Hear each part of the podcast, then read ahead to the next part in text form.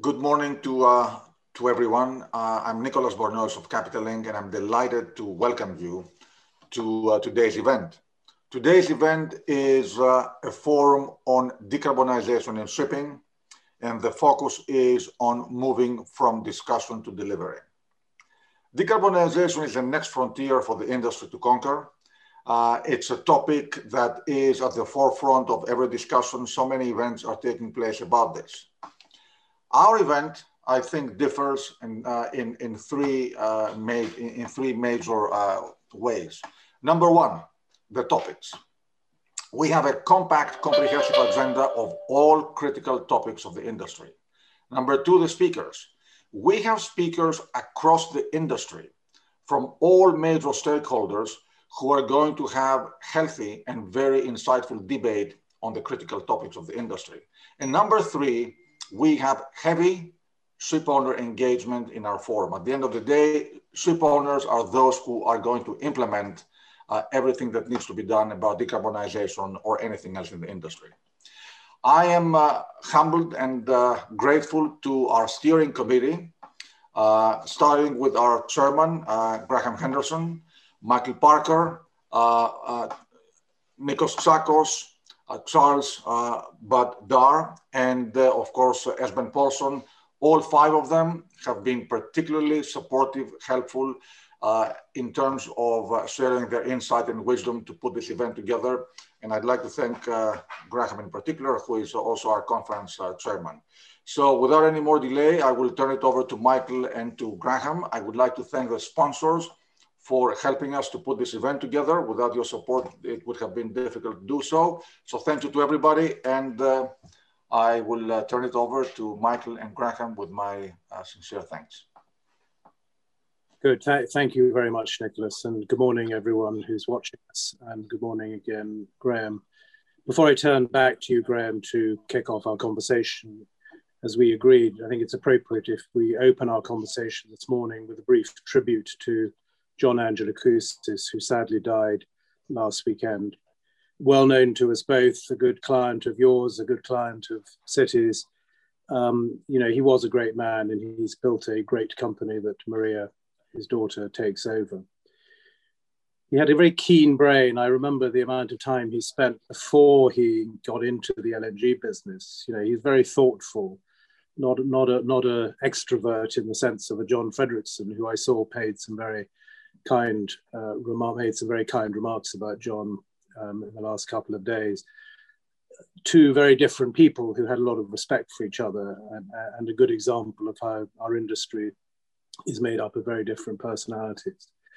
I think one of the things uh, before I hand to you that you know John was you know a quiet man and not someone who stood up and led from the front on some of these big issues because he was very thoughtful. But I know that he was actually beginning to focus a lot on this issue of decarbonisation and the environmental impact. And uh, I spent many hours talking to him about the Global Maritime Forum, uh, and he did sign up uh, his company to be a partner of the GMF uh, two years ago and attended, as you know, the summit we had in Singapore. And I'm, I'm very confident that Maria will continue that thinking and that work. Um, and so I think it's uh, sad day that um, he's no longer with us, but uh, his spirit is with us in the context of this conference.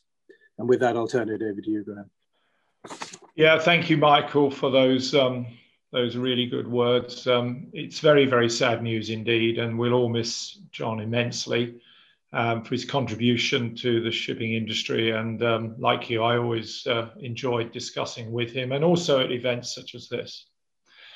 Um, it's difficult to to move forwards following that, but um, in terms of this conference, let me let me try and do that. Um, so, as uh, Nicholas said, this is a unique conference, and it's bringing together into one place the key stakeholders, and particularly um, the ship owners. Uh, they'll be the ones who drive decarbonisation of shipping the vision for this conference was for the opportunity to hear about the progress that's being made around delivery, to understand the next steps in the reality of decarbonisation. Up till now, we've heard a lot of discussion and a lot of debate about decarbonisation, all very necessary to gain a common understanding. of the various perspectives and issues.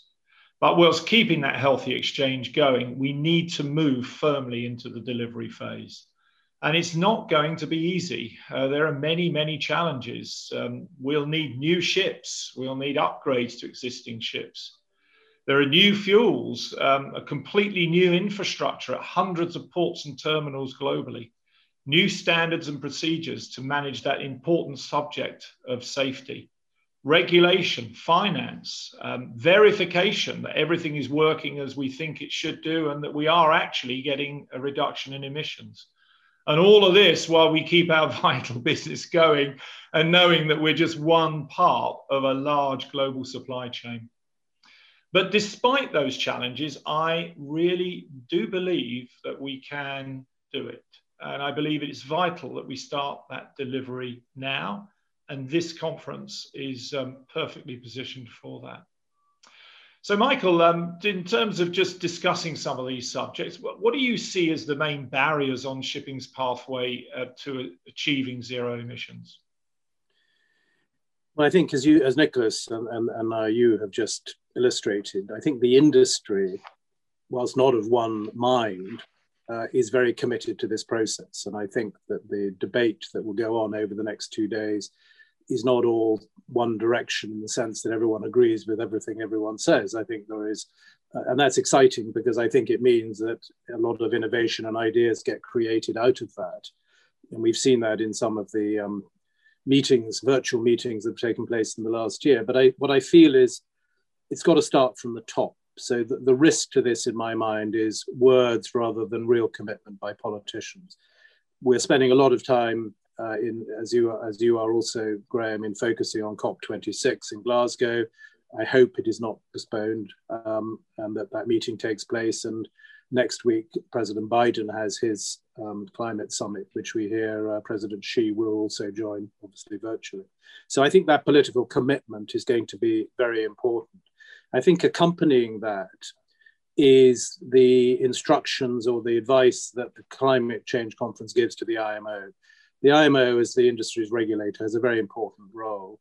And it's easy to criticize the IMO for some of the things that have happened in the past around regulation. But I think this is an opportunity for the UN through the IMO to accelerate the pace of the policy changes in collaboration with the industry. I think it's absolutely crucial that regulation is discussed with the industry to avoid things like the ballast water treatment issue. Um, so I think those two things are absolutely crucial. If we don't get those right, we don't get the leadership and then the consequential regulatory changes with a with a map. I think there has to be a map with clear signposts because we know that this 2050 target only works if certain things start to happen by 2030. I think a key component we probably won't see agreed in Glasgow is the market-based measures that governments want to bring in. We know that carbon pricing is going to be essential not just for shipping, but for the global economy in terms of getting the motivation right. But I think there is a risk that if we have many different market based regimes, those inconsistencies will actually be not so much a disincentive, but will discourage some of the things companies like you, both as a ship owner and a cargo owner, want to do. I think, fourthly, a lack of finance if there is no clarity on that pathway. There is huge investment. You, you, hear it from Larry Fink and others looking to invest in the right things to help this transition. And I think that whether it is through regulators regulating banks or regulators regulating the shipping industry, that consistency of taxonomy, the consistency of what we are measuring and the transparency around that so that we measure the progress we make to that goal, I think is very important.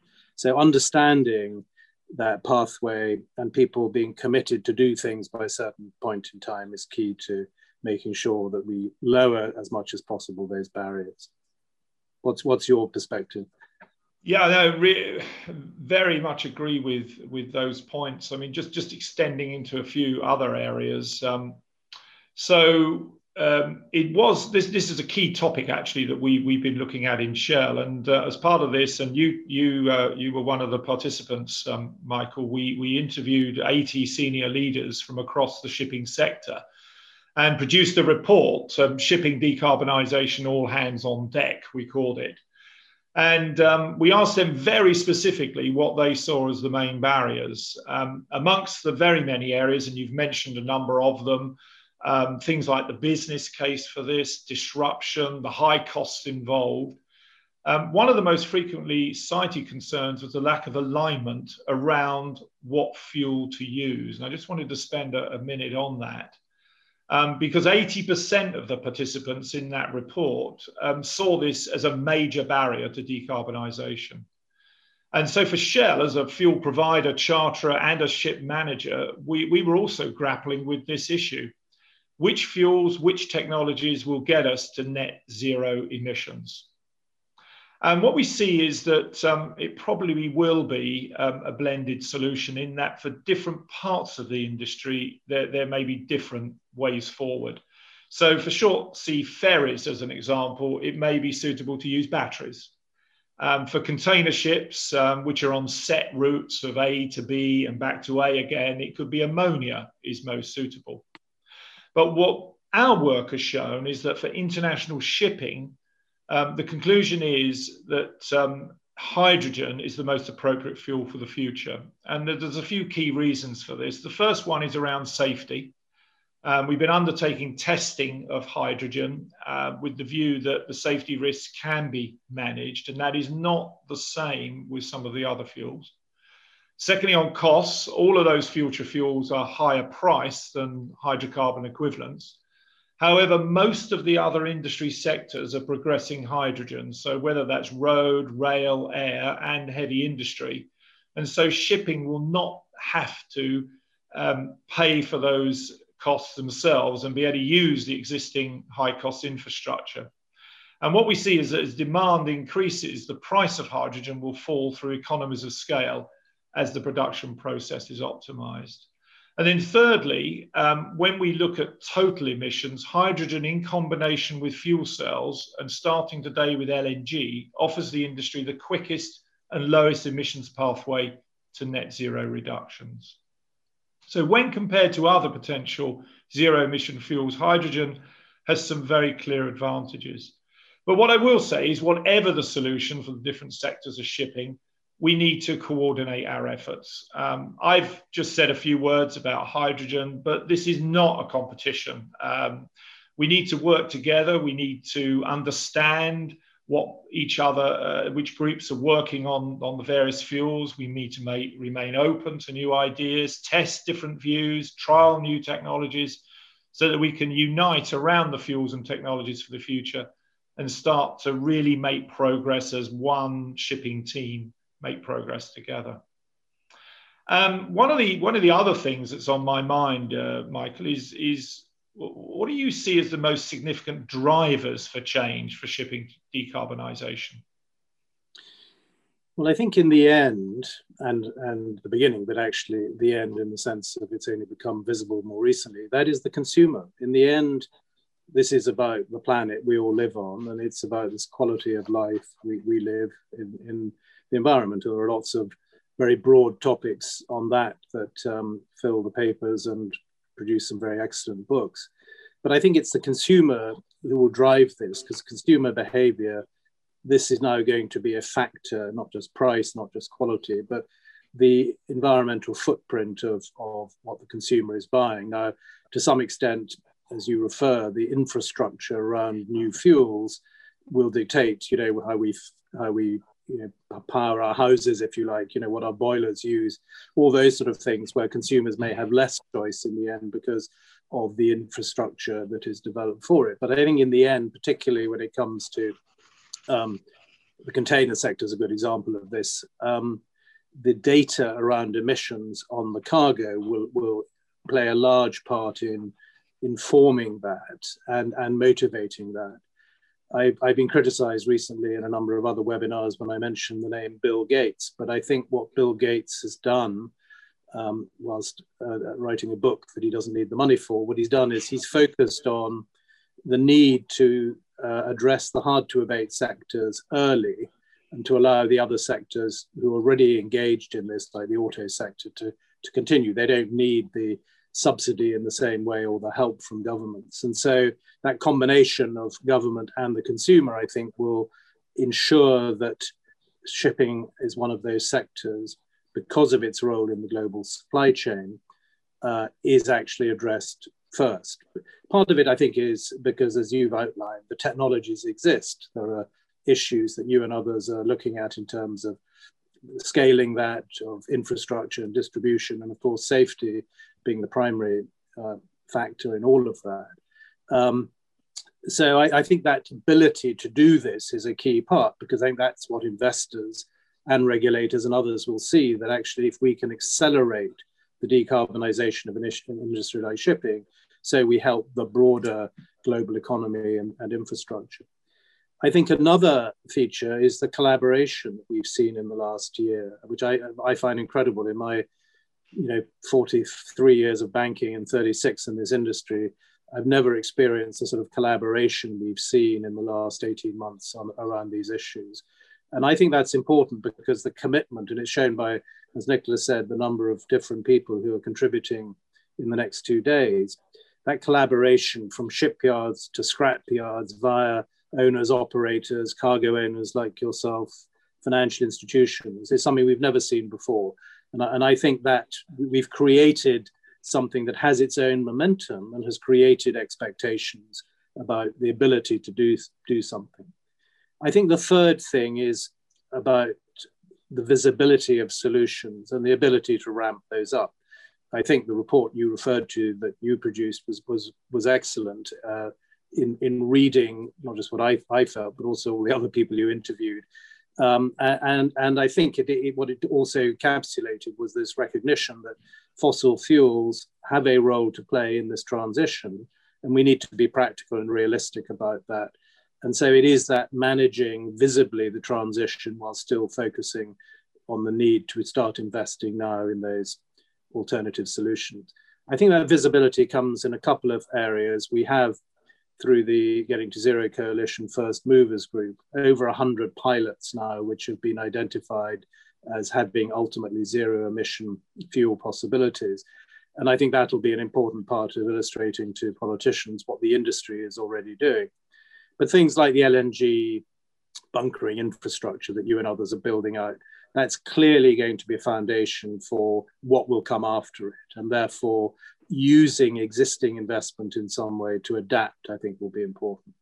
And then finally, on this point, I think what we saw in the North Sea and in Denmark with offshore wind, and I was a great skeptic, um, but the way in which that has worked in the UK in terms of the contribution of renewables to, to our energy sources is fantastic. And it was that combination of governments underpinning contracts, with the private sector investing, and we've seen what sort of transformation can happen. So it is those real life examples we should use as precedents, taking the investments already being made and just make sure that they are visible to everyone. And I think that's where, where money will follow, frankly. Investors will want to invest in those things that look like they'll work. Money has to take some risk here. But I think people you know, want to see what can work and be part of accelerating that process. Mm. Yeah, no, some really great points, and um, I'd like to pick up on the collaboration one a, a little bit later, but but maybe just to extend um, into the te- technical areas. Um, and and the first uh, key driver in terms of shipping decarbonisation I see is around energy efficient technologies. Um, this allows us to reduce emissions and fuel costs now. Um, there is a business case uh, around these as, as well. So uh, there's good, sense in, in putting them in place. Um, um, but also critically, through making these ships more efficient, that'll enable us to use the future fuels because all of those future fuels have got a lower energy density than the traditional marine fuels that we use today. So fuels like ammonia, um, like methanol, hydrogen, all of them need more fuel quantity to travel the same distance. And this presents a challenge for us because, of course, um, that could displace uh, cargo space in terms of putting in place the, uh, the extra fuel requirements. Um, but what we do know is that versus a 2008 baseline, which is being used by the IMO, is that the global fleet has already been able to achieve a nearly 40% reduction in carbon intensity with the greater use of efficiency measures. Things like digitalization, improved ship designs.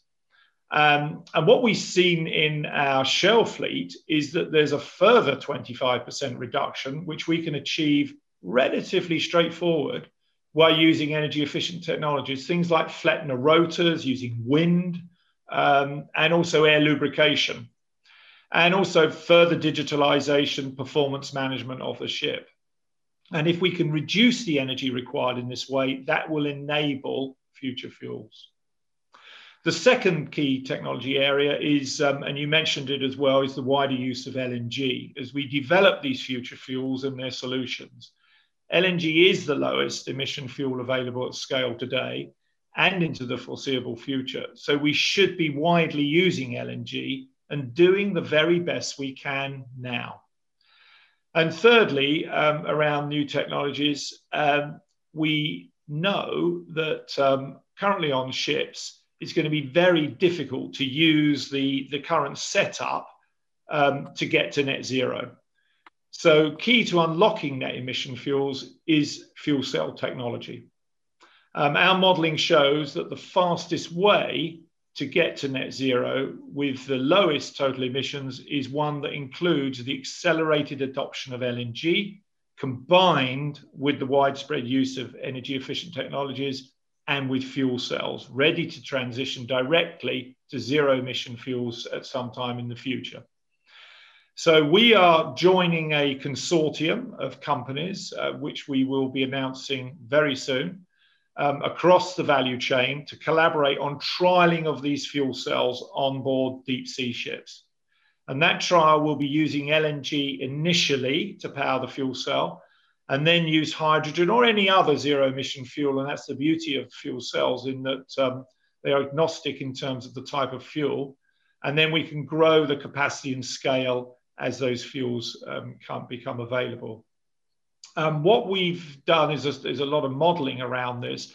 And what that shows is the ship using high efficiency LNG fuel cells and adopting these energy efficient technologies, we could reduce greenhouse emissions by up to 80% versus that 2008 baseline. And then with the zero emission fuels, it's possible then to push forward to 100% um, reduction. So the pathway is there. Um, it's through fuel cells, it's through energy efficient technologies, um, and it starts off with LNG and then moving into um, other fuels later. But certainly, um, these are the significant drivers that we, um, we see in, in Shell. Um, I suppose the other thing that, that we've all got to think about is what part each of our companies, ourselves, we can play in this. So I just wondered, uh, Mike, in terms of Citi, um, uh, what are your what is Citi doing in terms of their part to help shipping make progress on delivery, and um, how will you encourage others to to do the same?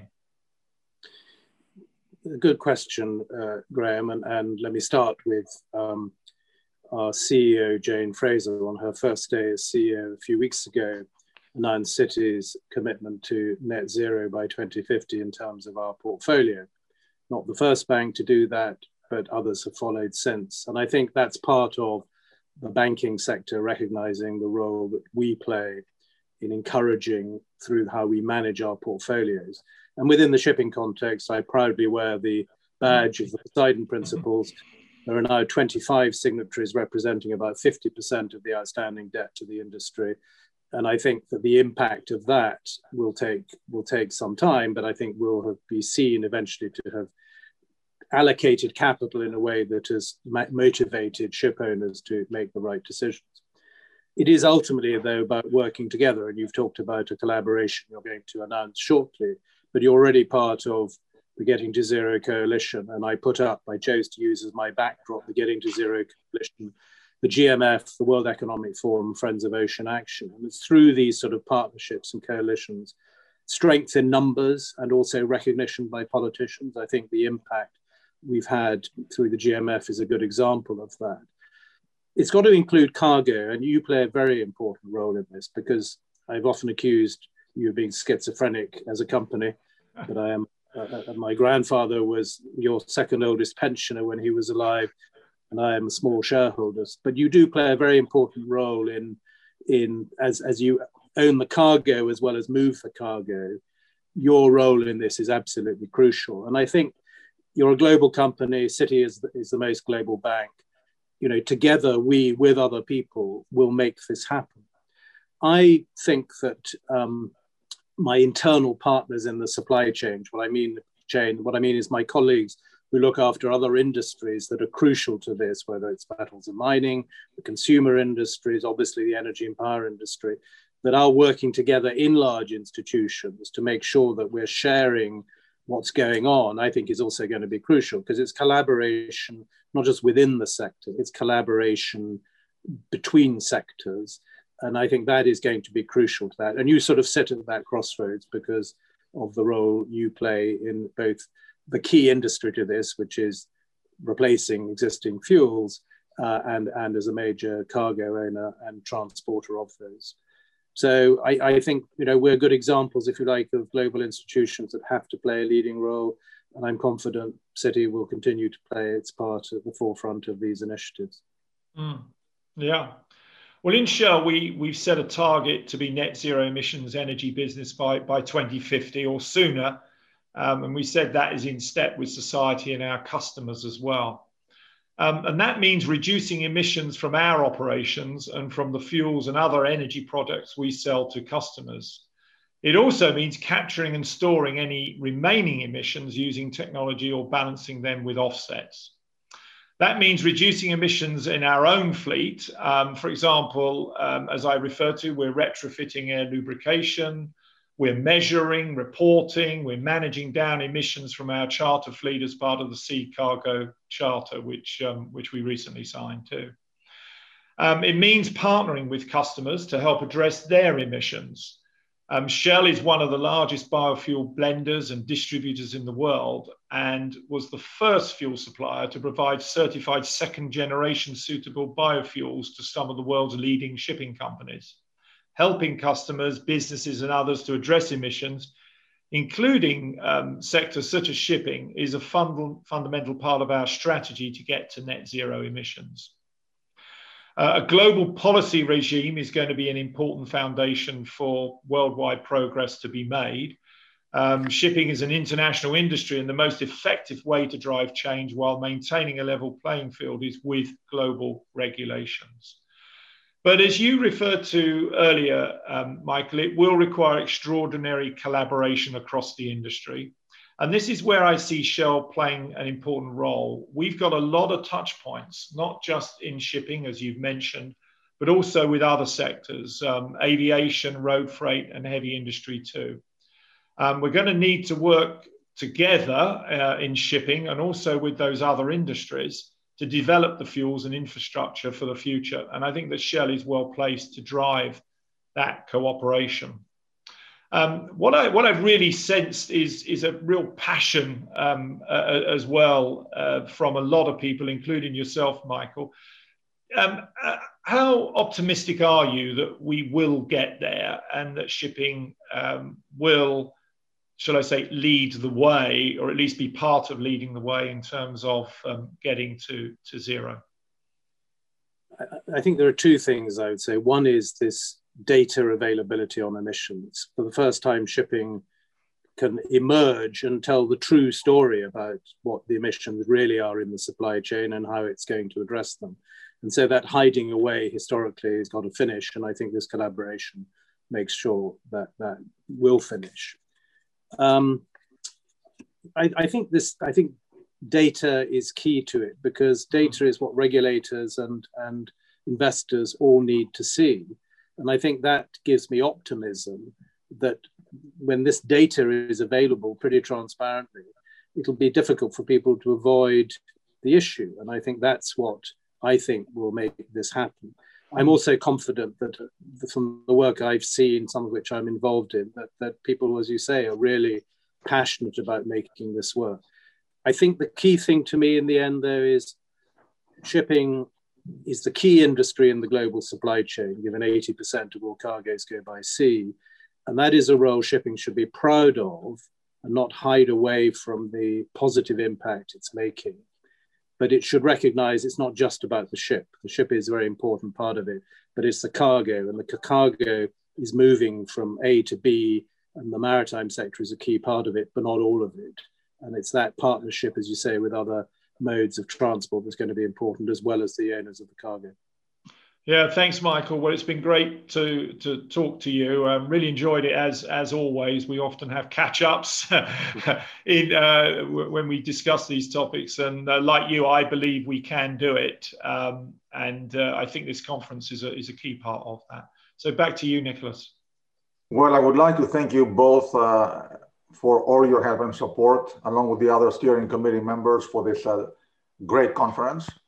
And also, thank you very much for uh, this very insightful introduction into uh, what I think is going to be a great uh, today uh, event. So thank you very much uh, for opening the conference. Thank you. Thank you. Thanks, Michael. Thanks, Nicholas.